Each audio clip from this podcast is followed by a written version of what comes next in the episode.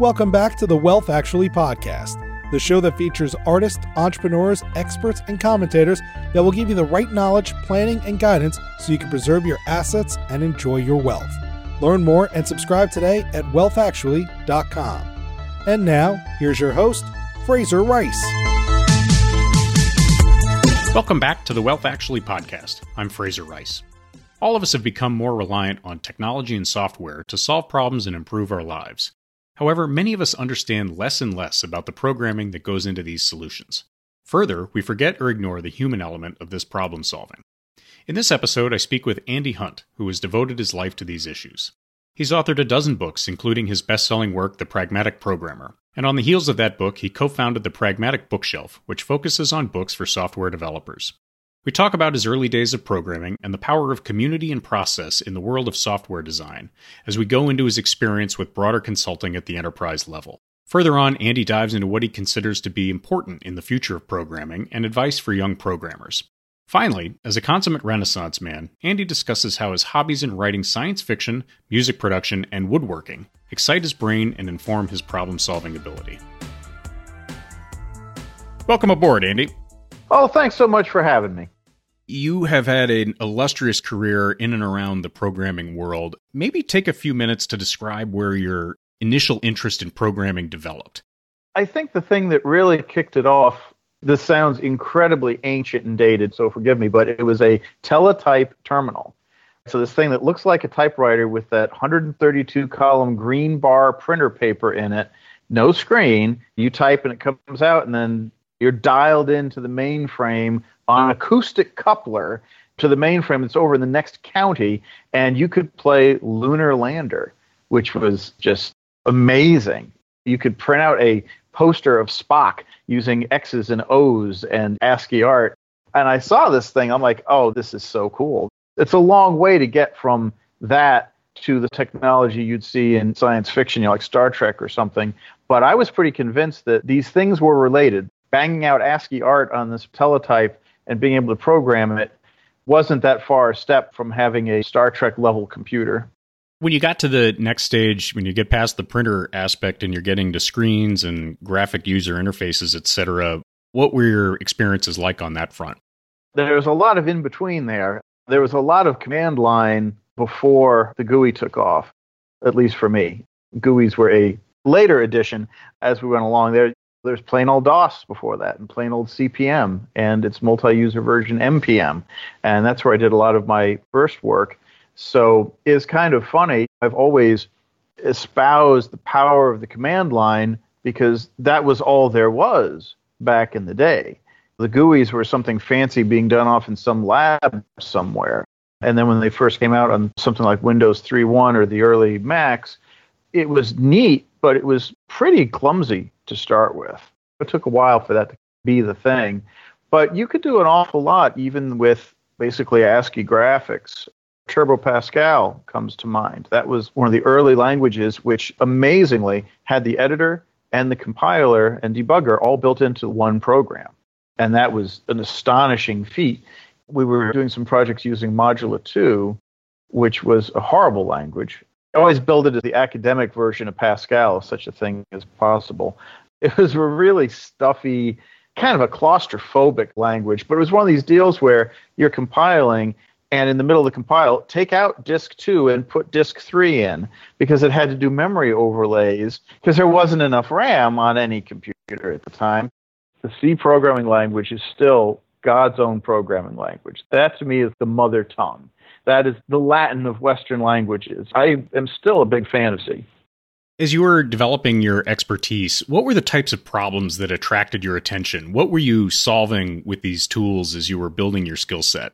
There was the things that companies needed doing, and that was boring. That was inventory control. That was my first big system I wrote was a manufacturing resource planning system for a factory, typical industrial data processing needs.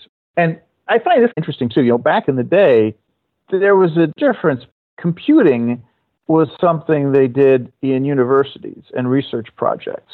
What you did out in business was data process. It was payroll, it was inventory, it was finances, which was different I was interested very much in automation and home control at the time, the X10 protocol, getting able to turn your lights on and off using uh, power line carrier systems. I thought that was a really cool idea. I was young then. Fast forward to the Internet of Things. The S in IoT stands for security. But this crazy idea that your light bulbs can be hacked and are Wi Fi enabled, it's like, okay, this started off as a really neat dream and a cool idea, but that particular branch has gotten to be nightmarish. It reminds me of the movie Maximum Overdrive when the computers develop awareness and evil undertones. That always happens. You got to put that big off switch right up front. You mentioned that C was really, as you say, the Latin of programming languages and the mothership upon which all the others, the important ones especially, evolved from. What other languages were you gravitating toward as you were building your career? I worked in C for eight, ten years, and it was in the early days, so it was interesting to watch it evolve from the earliest Cfront implementations where C was just a preprocessor on top of C. And you could see where the edges leaked out. It wasn't a really great abstraction over top of it. It was pretty clumsy, but it was a nifty idea of, oh, you can add classes to C. And I think in the early days it was simple enough that it was very workable. It was pleasant to work in. But as happens with most technology, you go over the course of time and everybody wants to add just one more feature. It's like that Monty Python movie, right? One more wafer thin mint. And of course, Mr. Creosote explodes at the end of that bit. And I definitely think that's where C ended. We used to have a joke that your reward for being on the ANSI committee for C was that you got to add a keyword or a feature because it just seemed over the course of time to really suffer this feature bloat. And I see that happening even now with, and people might argue, but the Ruby programming language started off smaller and more elegant, and it's been adding stuff lately. And maybe that's a good idea. Maybe that's just a natural part of growth. But part of me is like, hmm, you really got to watch that. You can't just keep adding things, or you end up with COBOL again.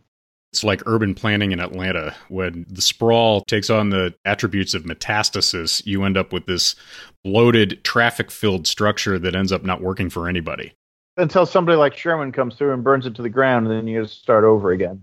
Everything has a natural cycle. We need some more programming language forest fires. But that happens. Everyone gets fed up with the status quo of the bloat of a Java, J2EE especially. That's just monstrous. And they're like, okay, we're going to go back to basics and do something very simple and elegant. And you come up with something like a Ruby or maybe a Rust or whatever and it's really elegant and it's cool, but then you realize you're missing some bits and pieces. So you start having to add the things that business requires, that finance requires, whatever. And as you start adding in all these things that you're missing, you end up back with the thing that you were rebelling against in the first place, because now you've got all this gunk added in. And it's hard to pull it off to add these things in a nice manner. I think for the layman, programming is considered to be a pretty solitary pursuit.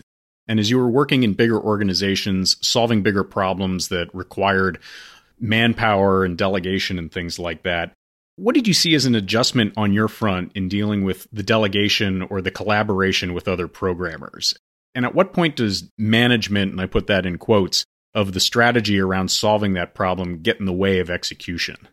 It's a huge adjustment. And part of that is really a slam on our educational system whether it's traditional university or college uh, or even these boot camps, we're taught programming as a solo DIY thing. And that's great for a little bit, but we're never really taught to work in teams or to problem solve as teams, which, once you get into the real world, that's what you're doing. You're problem solving collectively, and you have to work collectively.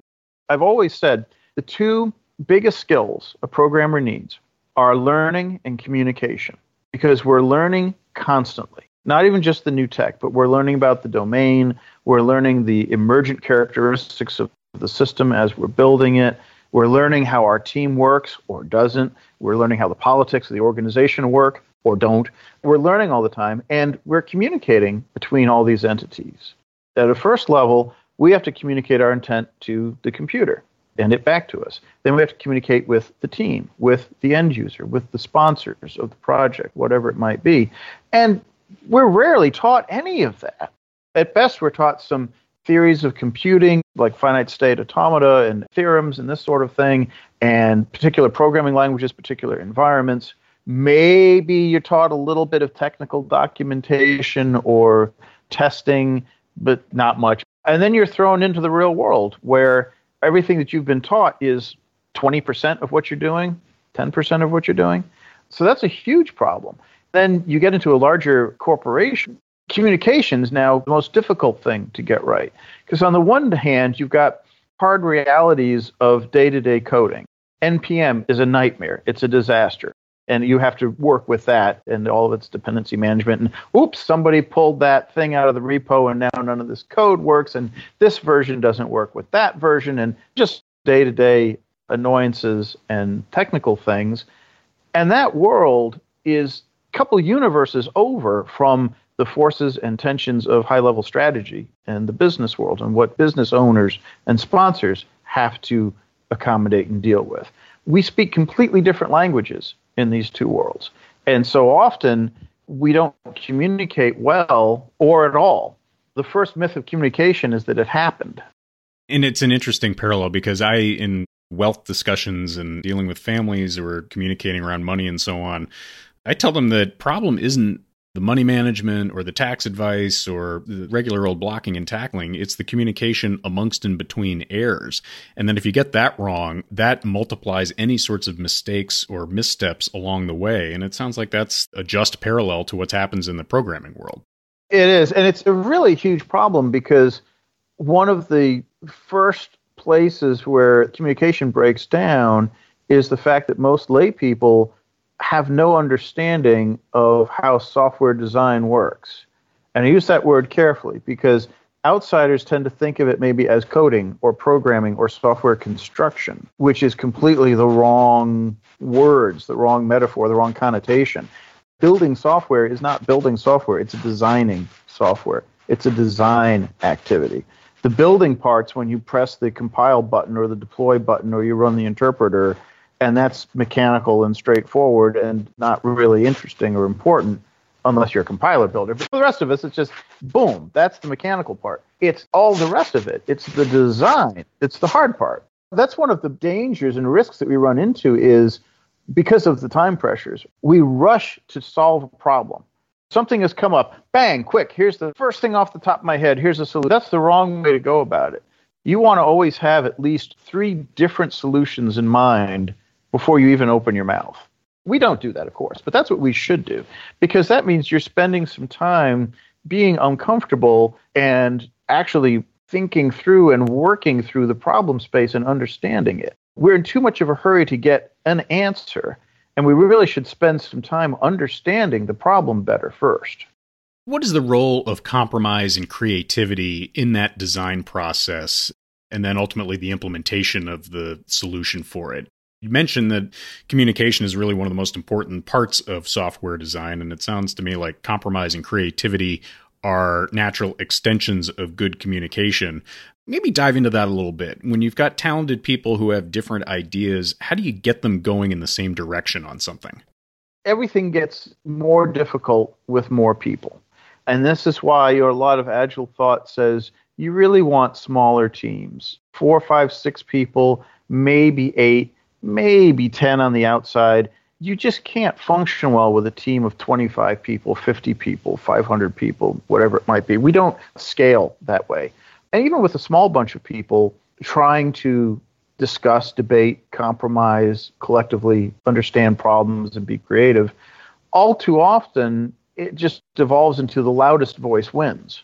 But some of us start off quiet and need time to think. Some of us think out loud and will just say stupid shit for 20 minutes until our thoughts coalesce. I tend to do that. I will just ramble and ramble with whatever ideas are knocking about in my head until something coalesces and makes sense to me.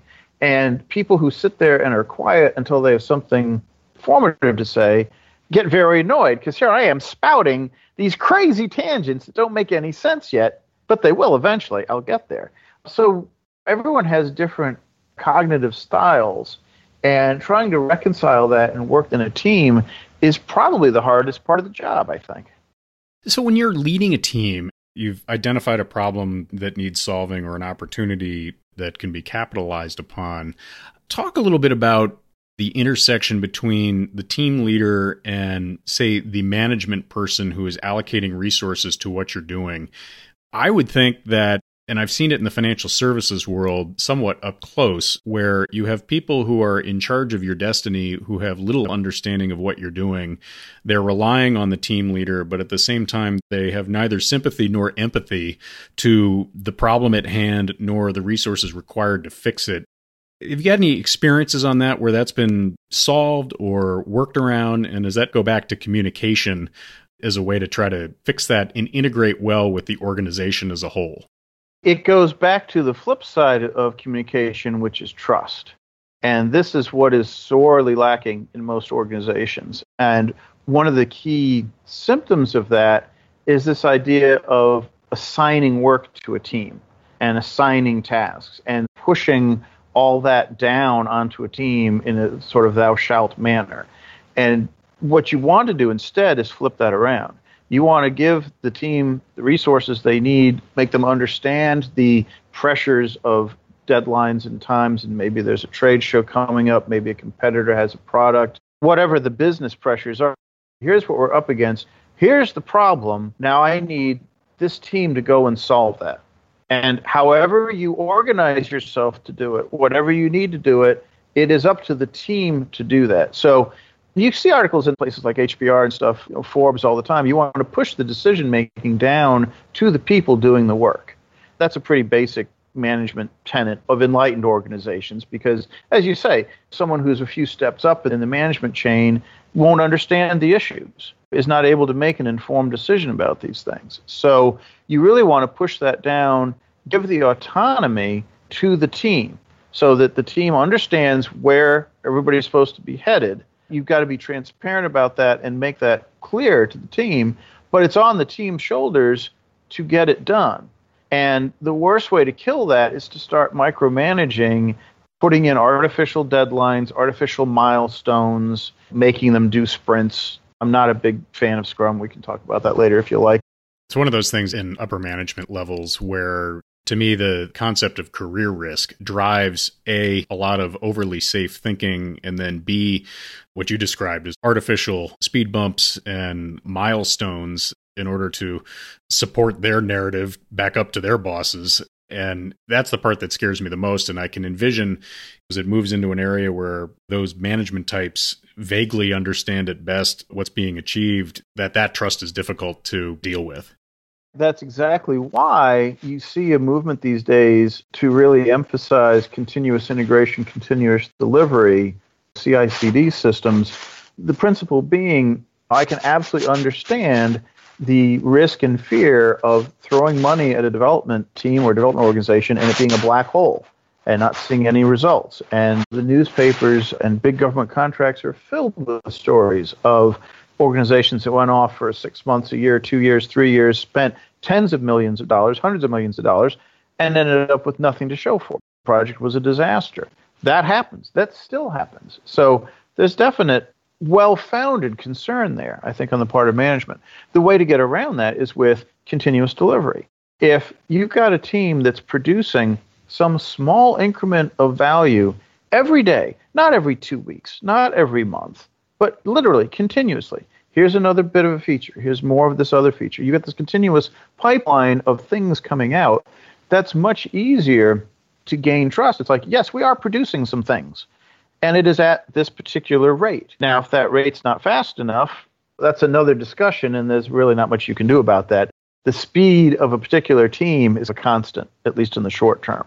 You can do things to beef that up, but those are longer term solutions. So you have a team, it is producing work at this particular speed. And as long as it is reliable and continuous, then the act of governance over that team becomes a lot easier. You can do forecasts that are simple linear extrapolation. Team goes this fast.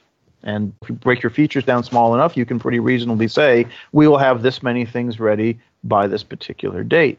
And that gets you away from this going dark for whatever weeks at a time, six weeks, two months, and then there's a big milestone and a big demo. The world really needs to move past that because that's not how the world works anymore. The time frames are so much shorter, the competition is so much more intense. Really, the only way to get around that is just to be continuously generating stuff and continuously evaluating and monitoring it, not having big handoffs and milestones. The lean people are all over this. Any gate in your process where there's a handoff, the lean people say that's waste. Straight up. That's just, it's a waste. It's a waste of time, energy, money.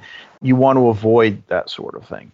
And yet, I was talking to someone just the other day who had multiple teams in the organization, and their biggest question and their biggest focus was this static arrangement of how they would have all their teams build something and then wait and hand it off to the next, which then had to build it and wait and hand off to the next. And the whole thing sounded like one of those dominoes setups where you tip the one at the end and then it goes for 20 minutes and you know, it rings the bell at the end. It's like you can't do that in the year 2022. You can try, and the corporate graveyard is littered with folks who have stubbornly stuck to those sorts of ideas. And it just doesn't work anymore. You've taken a lot of this wisdom and your technical background, and you and Dave Thomas went and wrote Pragmatic Programmer. How did you meet Dave? Through a mutual friend, basically, a kid I'd gone to college with, who Dave had later worked with over in Europe. And our mutual friend was working at a large company doing banking services, actually. And he had this hardware software turnkey solution they'd bought that was putting a billion dollars through it every so often small system, and it was reaching end of life. And they wanted to replace it entirely with a system that they owned internally, so they wouldn't have to be held captive to whatever vendor it was. So it's one of those nightmare kind of scenarios. There was a hard deadline when the equipment was being pulled out of service. There was not really a lot of documentation. There were some protocols, but the people who worked with it knew that, well, yes, it says in the documentation that it does this, but what really happens is these other things. But that turned out to be what saved us on that project. We had really exclusive ear of the person that knew all the ins and outs of the system. And we could literally sit there co located and as we're typing, have a question, say, hey, what happens in this scenario? And they would answer and say, oh, you need to do this, that, and the other thing. So we had that very tight feedback loop and were able to pull the project off. So Dave and I realized working together that we had very similar viewpoints as to how software should be written and how a project should be conducted.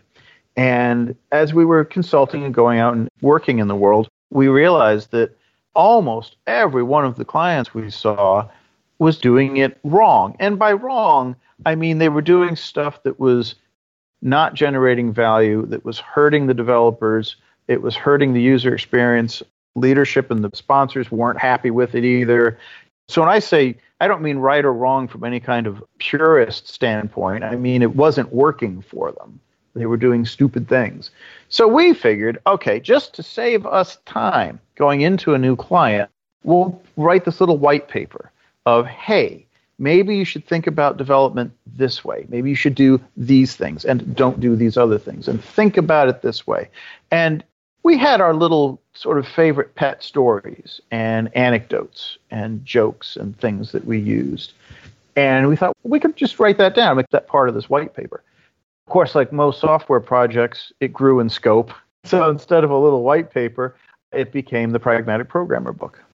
You talked a little bit about the writing process there. You go from writing the Pragmatic Programmer and being an author to becoming a publisher of other people's work. Talk about that process and how you A saw the need and then B decided to form a company around it. People have described that as the leap from programmer to author to publisher. And it wasn't really a leap at any point. It was a slow, gentle slide before you even realize it. So I had gotten good, Dave had gotten good as programmers, and we wanted to share what we had learned. Initially, for very selfish reasons. We wanted to save ourselves time going into a new client and help bring them up to speed with some of the basics so we didn't have to repeat ourselves every time we went in. And that's how we started getting into writing it wasn't just the book. I mean, we did a lot of blog posts at the time and conference talks and these sorts of things, trying to get our opinions, which were generally fairly contrarian to the mainstream thought at the time. It's like, well, no, everyone's doing that, but that's arguably wrong. Try thinking about it this way. Do this instead. And so we got good at that. And in the publishing part, it was funny. So we're writing the book, and we knew nothing about writing books when we started. We knew nothing. And we figured that the publisher would take care of a lot of things. And they did. But there was an awful lot that the publisher did not take care of. And we had heard from friends nightmare stories that most publishers wanted you to write the manuscript in something like Word, and then they would typeset it and they would add the code samples. They would retype your code samples into the book and this and that. And people complained that it introduced typos and the code wouldn't run, and then you'd get people unhappy. So we figured we would typeset the book ourselves. And that way we would have control over all the code inclusion. And we set up a simple preprocessor just to include the code live from disk. So we could have it out there running like a real program with tests, and then it would just include that into the manuscript. Because, I mean, that's what you do as a programmer. You wouldn't do this manually. You really particularized your company around the needs of your readership above and beyond just publishing books. It's more than that. It's an education slash immersive experience. We really started off with the premise that we wanted to publish books that would be things that we wanted to read. Even before we got to that point, I mentioned we were doing blog posts and conference talks. We had the same approach setting up conference talks. Everyone has sat through conference talks where the poor speaker is up there mumbling into their notes, reading slide after slide, and you kind of want to gnaw your leg off just to get out of the hall. And both of us determined early on we did not want to be that kind of speaker. So we made a very deliberate attempt in both of our individual and collective presentations to be present and put in some humor and relate the things where we tried this and it totally went wrong. It blew up in our face, and here's why, and here's how you can avoid that. Being honest with folks of our successes and our failures.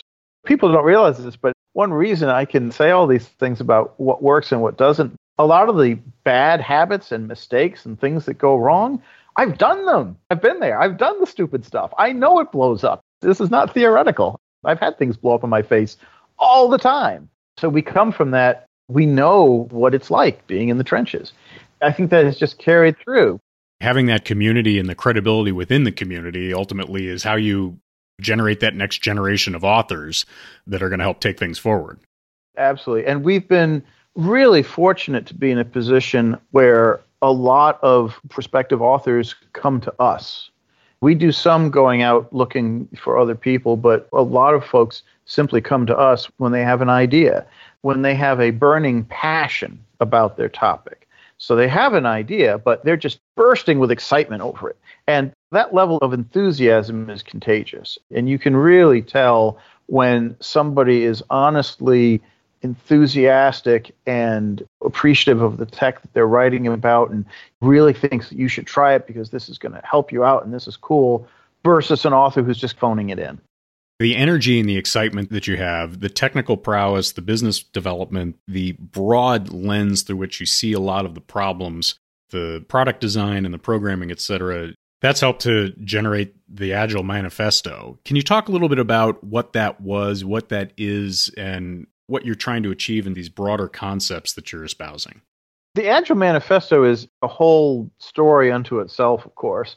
The short version is this was a really remarkable convergence of a bunch of like minded people that were on the forefront of the prevailing thought at the time. And the 17 of us that got together was a vaguely random assortment. There were other very smart people who were invited who couldn't make it just because of scheduling errors. There were some very bright people who didn't get invited because we didn't know them. Nobody in the circle happened to know them at the time. So it was a little bit random, but everyone who was there was at the top of their game at the time we were all in this notion, this kind of backlash of the mainstream way of doing things at the time because it wasn't working. It was a very process heavy period in time where you had to have all kinds of written documentation outlining what your function would do and how it would do it in pseudocode before you could actually go and write it. And there were milestones and handoffs and signatures and just very, very process heavy environment. I personally was involved in a couple projects where classic analysis paralysis, they'd fire up Rational Rose or whatever at the time and do all these diagrams, papering conference rooms, filled the walls with diagrams. Two years go by, not a line of code gets written. $25 million down the tubes. I had this happen to me personally. Everybody else had this happen to them personally. We all experienced these massive failures from both programmers and management and sponsors not understanding the fundamentals of how software gets created. So, what we wanted to do as a group with the manifesto was try to outline the simplest terms we could what we thought were the most basic principles. If you put your focus on individuals and their interactions rather than processes and tools, if you put your focus on software that actually worked, that ran, rather than anything that you would write about it, if you focused talking to the end user, working alongside the customer, instead of going through a legal team and contract negotiation and whatnot, if you valued responding to a change, adapting in real time, instead of stubbornly sticking to, well, this was the plan, by God, we're executing on it. In hindsight, what's kind of funny is I think we should have harped on the importance of feedback more than we did because anything you do, whether it's a meeting, whether it's code, any activity, should all be about designing how do we get the feedback. And with a short feedback gap, minutes, hours, not weeks or months, because that's the world we live in. But it's funny, we talk about the manifesto, and people still get hung up on the very first principle it's almost not even worth talking about the second through fourth principle or all the stuff on the next couple pages, which honestly I haven't even read in years. The very first thing individuals and interactions over processes and tools. We still can't get that right. We are still hung up on that very first principle. There was a thing the other day, one of the large consulting groups, which I won't make McKinsey name, they had this diagram. It was all static hierarchies and charts. And very hung up on the static relationships that this is where you want to put people and tell them what to do.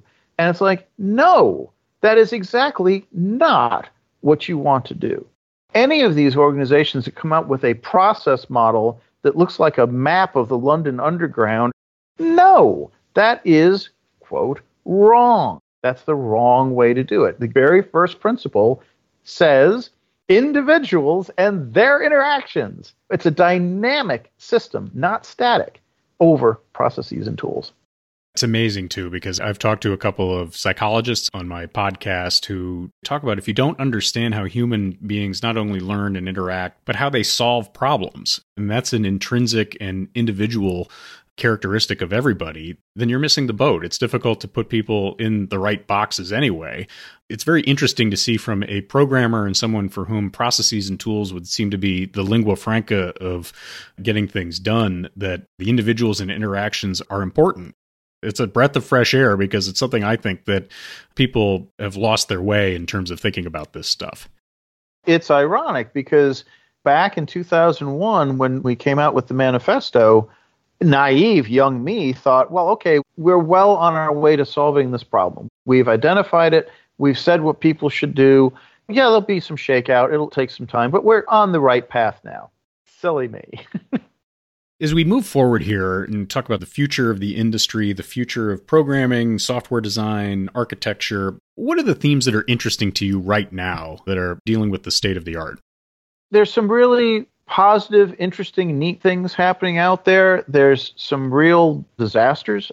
The whole current web programming environment is a nightmare. This is like one of those things in the Industrial Revolution where you've got the giant gears that they're mashing people to death because we haven't figured out how to put safety guards on them yet.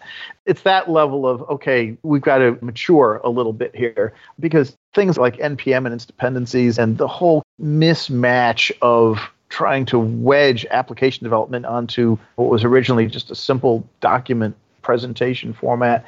It's embarrassing. The whole thing is kind of embarrassing and it'll get better. There's a lot of neat things on the horizon that I think will come to fruition that'll make that better. So we can count it as growing pains at the moment. If you see what people are doing with the Rust compiler and the Elixir systems, much better error messages and handling, much more developer friendly. I think in the old days there was a sense that compiler writing was so hard you kind of chewed out whatever error message you could and you just got on with your life because there was so much more to do. So you run into the classic problem again, looking back to C, you leave off a semicolon, you can get six pages of error messages. Instead of bozo, you left off the semicolon. And there's technical reasons why that's harder to report on and this and that. But the newer things are much more built with the idea that you're going to have version control, you're going to have unit testing these ideas aren't bolted on anymore. They're sort of baked into the fundamental assumptions of the language and the environment. So it's nice to see that level of maturity happening that's making the developer experience more friendly and more usable than the stone knives and bearskins that we dealt with up to this point. We've got a long way to go still, don't get me wrong. There's glimmers of hope. What would your advice be to younger programmers? It's a great time in particular because I think some folks have forgotten that when I was young and coming up, you had to make a substantial investment if you wanted to learn programming. I remember there was a popular C compiler at the time was $495. You had to buy the compiler. You had to buy the tools that you wanted. And for the most part today, if a language isn't open source, nobody wants to deal with it. If a framework's not open source, they better have a really good reason for it even then people will shy away because there's just so much risk there in vendor lock-in. So the upside of that is do you want to learn Elixir? Download it and go. You want to learn Rust? Download it and go. It's all right there. And all the libraries and frameworks and bazillions of tutorials and educational resources, it's all there. All it needs is time. So then it becomes a matter of taste. It's like, okay, what's a good first programming language? I still recommend Ruby I think that's one of the better first programming languages as opposed to, say, Python. I think Python is better as a general purpose. Let me play with a bunch of libraries and prototype and do a bunch of things. But it's got enough weird corners and irregularities. From an educational standpoint, I think Ruby's a better choice to teach clean design principles and present the least number of surprises and gotchas to the student even before you get to that point, if you're talking younger children, middle school and earlier, you probably want a graphical environment, something like Squeak, where you can get a GUI that looks like building blocks. So you can't really make a syntax error because the for loop only glues together this way visually. And something like that to get over the major concepts first, and then move to a more traditional text based language. I've known some kids that were my kids' age that started off that way, and they're working at SpaceX and Amazon and Google now. So that's a perfectly good way to start. As we wind down here, you do things more than just programming and publishing and architecture, etc. Real renaissance man in terms of your music and fiction writing and woodworking. Maybe talk a little bit about that. I think it's always interesting to see what people are interested in doing away from their day jobs. And did you take any lessons from these other pursuits that have applied to the programming world? I think I get bored really easily with things. So I like to try a lot of different things.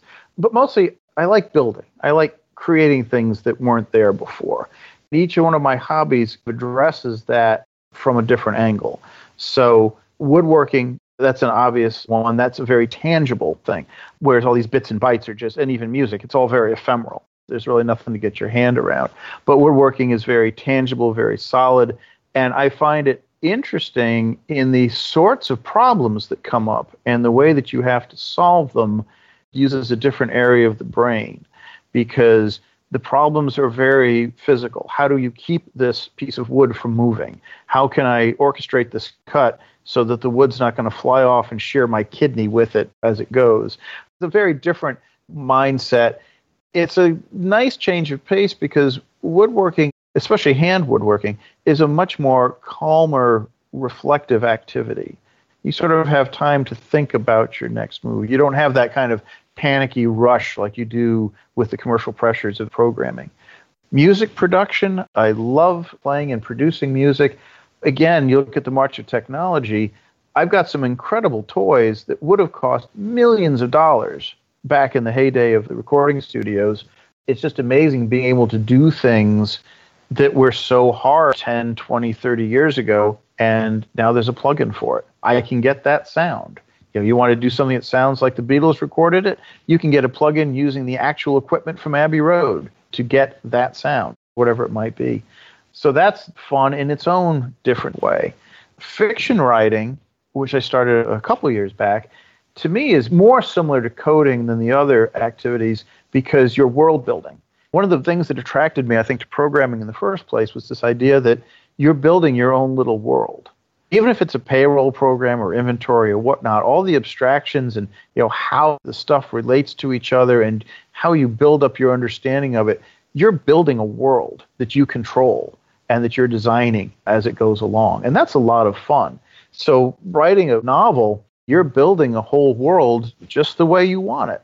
And you can get the characters to do just what you want and interact and thread a plot through the whole thing. So it's kind of like programming, but there's no compiler. What a fertile mind. What a thrill to speak with you, Andy. How do we stay in touch with you and your various pursuits?